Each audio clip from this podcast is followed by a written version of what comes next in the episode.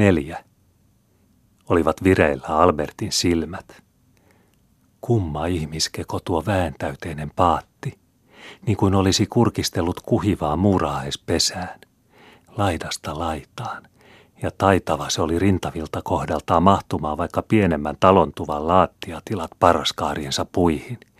ja kurosta kurkoon,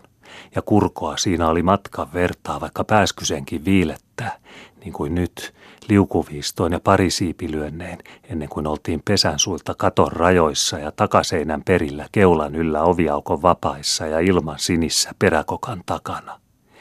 Laidasta laitaa ja kurosta kurkoon oli kihlakunta nyt kansaa pakillaan, humillaan huojaa ja tummillaan tunkoa, virvaa kirjavin ja väivää vaavuin, väen vilinää, häälyä ja himmiä, värin viskettä ja veran vakaata. Koska se oli vilahtamatta kasvopää täältä tai korvalehti tuolta, kun joku vikkelämpi kääntyi, palmikkolehti nakkasi niskoissa ja tytön kurkka malttamattansa oli utelias. Ja entäs muutenkaan sama vaimo ja levoton puoli paattia – ei se riittänyt, että väriä oli puettu ylle niin, että silmiä soki, rantua ja ruusuakin päähuivien liinaisissa ja vilkkua jos minkä kirjavaa ja minkä ruudullista pumpustyyvien hilkuissa ja kattuunien kukallisissa. Ei se riittänyt, vaan vielä piti olla jos mitä vehjettä ja västäräkin peliä muussa olemisessa ja liikkumisen livassa. Loppuakos oli esimerkiksi sillä, kun täällä oli kuritettava ja tuolla asetettava hiuspahoja järjestykseen, juostessako löysääntyneitä vai kurkistellessako kirvonneita, tungettava puoleen ja silitettävä siivoille, käsin tasoitettava tai sormin suorittava karkurit ja kiusanhenget, vallattoman viskat tai harvan hapurat, säädyille ja somille päälaen tasoilla ja huiviliinan varjoihin. Missä tämä oli valmis ja suittu, siellä oli jo toinen toimessa, ja harras ja alinomaa oli työtä kuin parvivilla pääskysillä tirskumisen tiukkaa ja tuikutusta.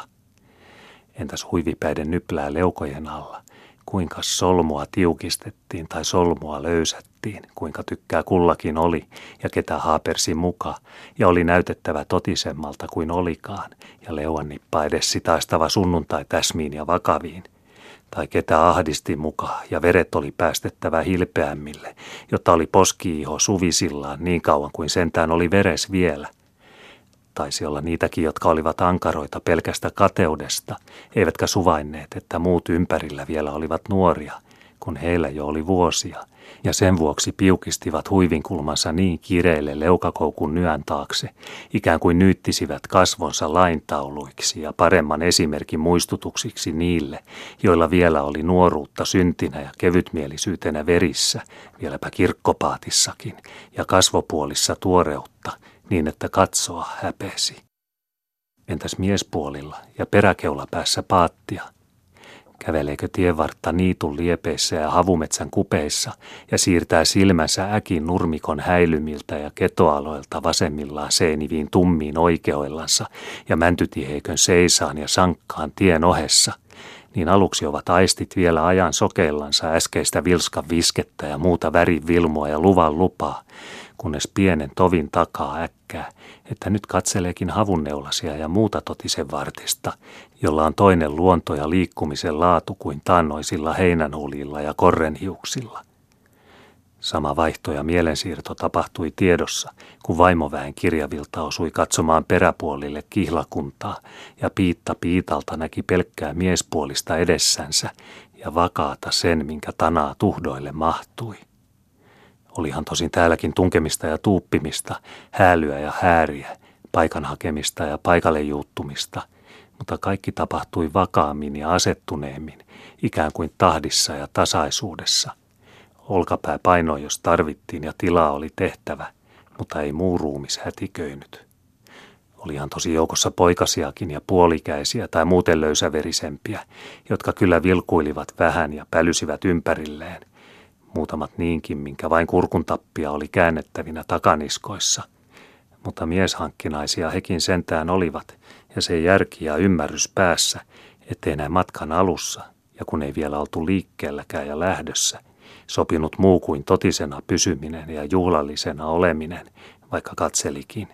Ja kukas sitä paitsi, ellei varsin ajaton ja suuhölppä, olisi aloittanut pakinat ja lähijutut naapurivierille niin kauan kuin vielä liikuttiin ja oli tulemista ja sohimista, eivätkä kaikki istuneet paikoillaan ja järjestyksessä –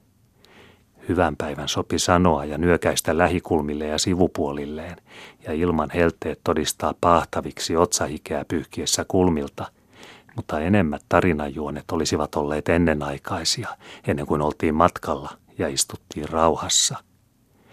Vakaan puolesta oli siis tässä päässä paattia sekä pään että suunpito, ja seurakunta toistaiseksi sen arvoista ja niskanykäistä kuin sopi ja otollista oli näin kirkkomatkaa alettaessa ja ennen kuin kielen langat olivat lauenneet. Kukas ja mikäs olisi kangottanut esimerkiksi Juuvanin vaarin niskannyön siitä nököstä ja niiltä jukoilta, joihin se oli asettunut, ja saanut hänen vaivaamaan itseänsä ja katsomaan sinne käsin, jonne hänen ei ollut syytä katsoa ja tarvinnut katsoa – esimerkiksi kahinoihin hänen selkänsä takana ja vaimoväen kuhinoihin keulapäässä paattia. Samoiksihan hän ne tiesi, ja samanlaisiksi kuin ne olivat olleet keulapuolilla jo tätä edellisessä kihlakunnassa, joka oli lahonnut ennen kuin tämä nykyinen veistettiin. Ja siinäkin kihlakunnassa, joka oli sitä edellistäkin vanhempi, ja jossa Juuvani vaarina oli istunut hänen oma isoisänsä, ja hän itse ollut naskali vielä, vaikka jo silloinkin Iisakki nimeltään. Ei Juvanin vaaria olisi mikään kiskonut turhia kääntelemään ja pielille pälyilemään, ellei ollut jotain toimentekoa aluille pantavana, jonka ajan hän parhaiten tiesi. Niin kuin esimerkiksi sen, koska paattia oli alettava livutella rantahuoneen ovesta ulkopuolelle ja haettava airopuut käsille. Se aika ei vielä kuitenkaan ollut esillä, koska väkeä yhä oli tulossa ja paatissa kolahteli, milloin kauempana keulapäässä, milloin lähempänä takana – kun joku myöhästyneempi taaskin loikahti pitkoshirsiltä paatin parraslaidalle ja haki itsellensä tilaa. Ulkopuolellakin kuului silta yhä notkahtelevan uusien saapujien tullessa, ja vaari pysyi siis edelleen hievahtamattomana ja päänniskaa kääntämättömänä. Eikä vaari suinkaan ollut yksinäinen ja ainoa vakaisuuden perikuva ja suolapatsas peräpuolen miesväkisillä piittapenkeillä. Varmastikin Vainion perän Heikki voi kilpailla hänen kanssaan hartiainpidon ja muun päähartauden liikkumattomuudessa, vaikka olikin muuten verrattomasti lauheampi mies kaikelta ruumiinololta ja muulta kasvojen verkkaudelta. Olipa Härmälän Hermankin tällä haavaa ja näissä kirkkomatkan vaiheissa, ikään kuin olisi mies tovinajaksi ja vaihteeksi pudottanut kuin kielensä ja lykännyt mielensä elohopeat taskuun ja kököttelisi piitalla tuppisuuna kuin kirkonpenkin istumisen esimakua opetellen ja leuanpidon visuutta harjoitellen. Eikä Henrikssonkaan muuta liikkunut ja ruumista hievahtanut, kuin sen, että hän edelleen vasemman olkapäänsä ylitse luotsin silmineen ja vaarinottoineen piti lukua saapuvista ja oli jo kahdeksissa kymmenissä laskuissaan sekä ihmeissään kuinka tulijaa yhä vaan näkyy riittävän. Nytkin saapui kulmalla Ananias ja kömpi vaivalloisesti jäsenineen paatin puolelle. Kangistunut jo hänkin niin kuin itsekin, vaikka muinainen merimies myöskin ja omissa vuosissa – Olihan seassa kyllä nuoren salkoakin ja varsin velaveroistakin ja virpakasvuista vielä.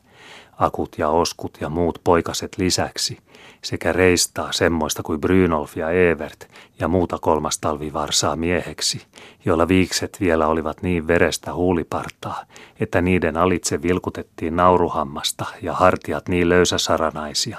että olkaa viskeltiin muuallakin kuin työnurakassa – mutta näin täysmiesseurassa ja ikävuotisten parissa sekä pyhähuomeltaisissa mielialan vaisuuksissa ymmärsi irstasverisempikin mahtaa itsensä sekä asettaa kasvoolonsa ja muun liikkumisensa siivoille ja sopiville. Ja sitä paitsi, jos muistamme ja mielämme äskeistä metsänrantaa niittyaudon lievemailla, niin järäkkäpuut ja honkavartiset ne ovat, jotka metsälle maut ja saloisuudet antavat, eivätkä verson taimet ja norkospuut – kuinka vehmatkin ja vesanoksaa lykkäävät. Miehistä siis vakaaveristä, vakaahartiaista, verkatakkista, verkastuumaista oli kihlakunnan näkö ja hahmo, tihuisa tunto ja tukeva tana, rivi riviltä sankkaisen hartiaisen istujaväen, perätuhdon korkealta keskipaatin notkoon. Vaan siirsipä silmää edemmät täältä jalkavan hahden jatkuvaan kuroon, niin muoto muuttui ja vaihe vaihtui ja ahtoi naista, vaimoa, lasta laitojen kaari kupuvin kyljiin, keulavin nousuin, ahtoi vanhaa ja nuorta, tertun tuorta ja karren kuorta, tihuvin taajoin, häilyin huojuin, kuin niittyinen tienoo heinänsä tukkaa, kukkaa ja kuloa,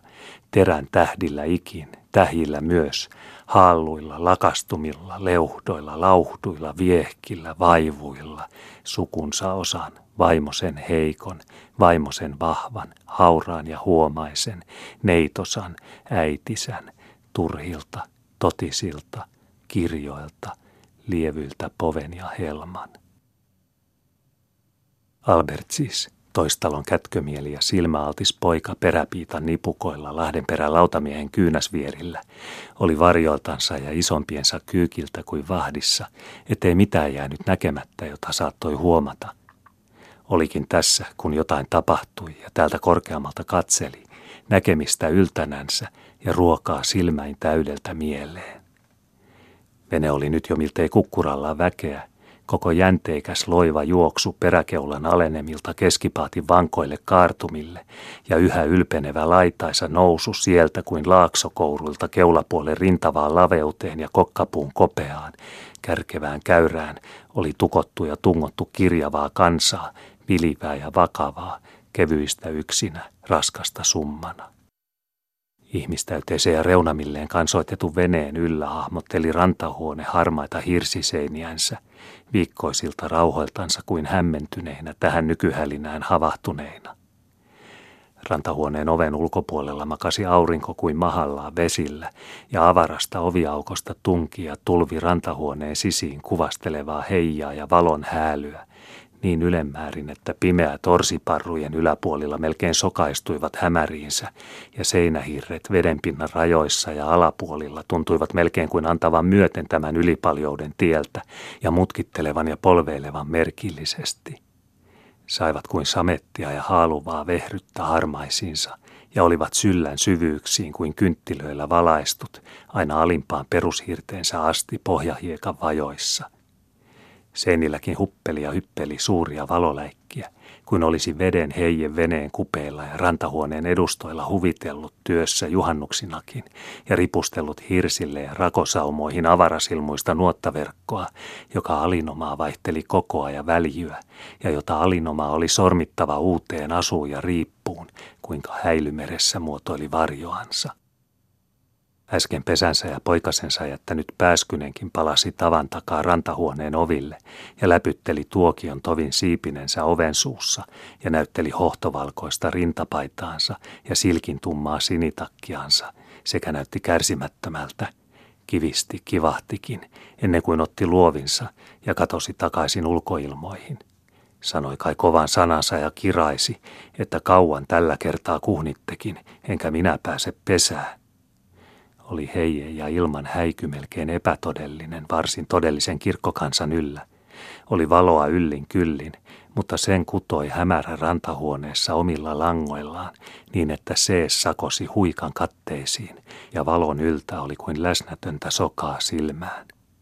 Istuivathan sitä paitsi kaikki muut paitsi peräpiita väki kasvot päin rantahuoneen seinäselkoista oviaukkoa, jonka ulkopuolella aurinko oli niin valtoimillaan kuin ikänä juhannuspäivän aurinko saattaa olla valtoimillaan, kisailevan veden liekuilla ja pilvettömän suvipoudan ilmoissa ja kullan huiduissa.